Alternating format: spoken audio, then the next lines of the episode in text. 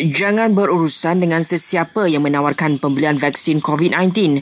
Tegas Menteri Penyelaras Program Imunisasi COVID-19 Kebangsaan PIK, ini kerana ia diberikan percuma kepada semua penduduk. Kari Jamaluddin juga meminta individu yang mendapat tawaran melaporkan perkara itu kepada polis. Menurut KJ lagi, baran tidak boleh dikenakan kepada orang ramai yang pergi ke PPV di bawah pengamal perubatan swasta. Uh, prinsip sama terpakai untuk program PPV industri di bawah program imunisasi industri COVID-19 kerjasama awam swasta PIKAS.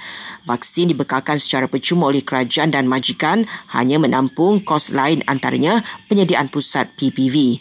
Majikan juga tidak boleh memindahkan kos pentadbiran vaksin kepada pekerja misalnya melalui potongan gaji. Dalam satu lagi perkembangan, Kairi berkata kerajaan dijangka mengumumkan satu lagi pakej bantuan ekonomi. Menurut Menteri Sains, Teknologi dan Inovasi itu, pakej tersebut akan diumumkan Perdana Menteri tidak lama lagi. Setakat ini, kerajaan telah memperkenalkan enam pakej bantuan antaranya prihatin, bencana dan permai yang bertujuan membantu rakyat dan peniaga yang terjejas sejak negara dilanda COVID-19 dan PKP terpaksa dilaksanakan.